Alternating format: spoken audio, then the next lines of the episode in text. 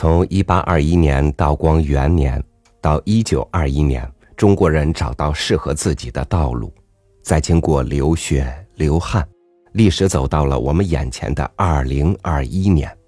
回顾这两百年的历史跌宕，不禁让人感慨万千。今天和您分享卡夫卡的一篇荒诞小说《往事一夜》。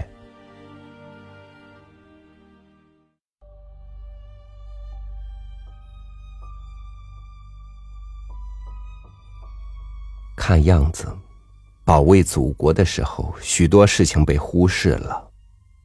至今，我们也没有予以认真思考，而只是忙于各自的事情。但是，最近发生的一些事情却令我们十分担忧。在皇宫前的广场上，我开了一家鞋店。这天清晨，我刚打开店门。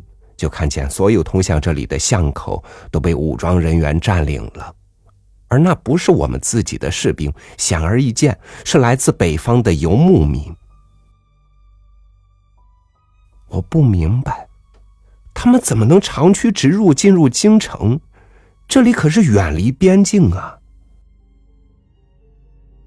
不论怎样，他们依然来了，而且看样子人数会与日俱增。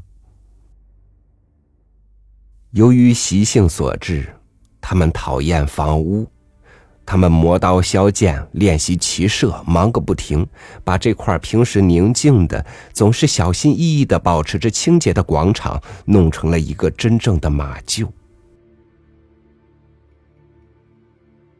我们曾几次试图冲出店门，想至少把那些令人恶心的垃圾清理掉，但后来这尝试越来越少。因为这不仅徒劳无益，而且还给我们带来野马奸啼或者蛮人利鞭的威胁。与游牧民进行交谈是不可能的，我们的语言他们不懂，他们又没有自己的语言，他们互相交流如同野鸟。对于我们的生活方式和生活设施，他们既不理解。也带着漠然，因此，对于任何一种手势语言，他们也表示反对，哪怕是下巴错位、手腕脱臼，他们也还是不明白你的意思，而且也永远不明白。他们经常做出鬼脸，眼白翻出，口吐白沫。但他们这样既不是想表达什么，也不是吓唬谁，他们这样做只是因为习性如此。他们需要什么就拿什么，你不能说他们使用暴力。遇到他们干什么，大家都退避一旁，任其自便。从我的库存中，他们也拿走了一些好东西，但我不能有所怨言。因为我看见其他人的遭遇，比如对面的肉铺老板，他刚一进货就被游牧民一抢而空，吞噬下肚。他们的马也吃肉，经常看到骑士躺在马的旁边，与马同食一块肉，各啃一头。肉铺老板恐惧万分，而且不敢停止供肉。我们理解他的处境。募集了一些钱来援助他。如果游牧民吃不到肉，天晓得他们会想到干什么？而又有谁知道，即使每天给他们肉吃，他们又会想到干什么呀？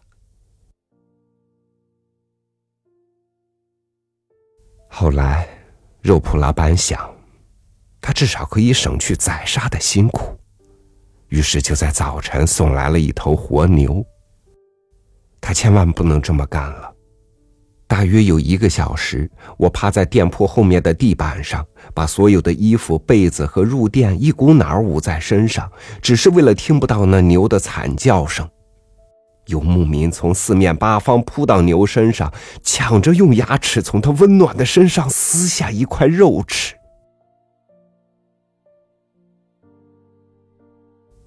等一切早已平静以后，我才大着胆子走出来。只见他们就像酒桶旁边的醉鬼一样，躺在牛的残骸旁边。恰在这时，我相信我看见了国王本人站在皇宫的一扇窗户边。平常他从不到这外间来，而总是身居内院。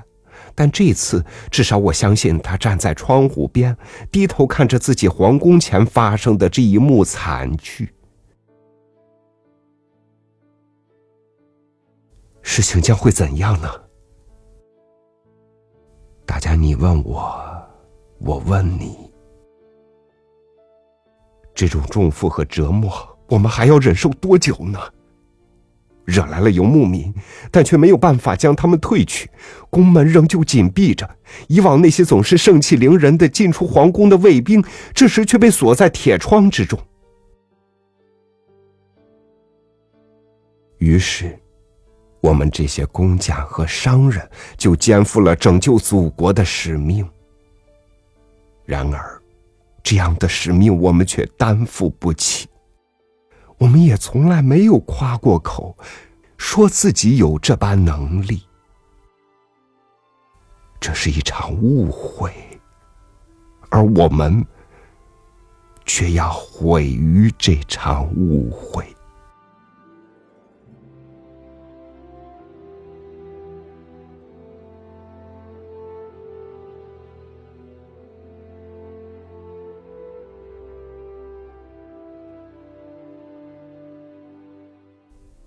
回顾过去，我们常常心怀悲伤，因为祖国以及他的百姓遭受了太多的屈辱和磨难。而今，祖国日益强大，人们的日子更是一天比一天好。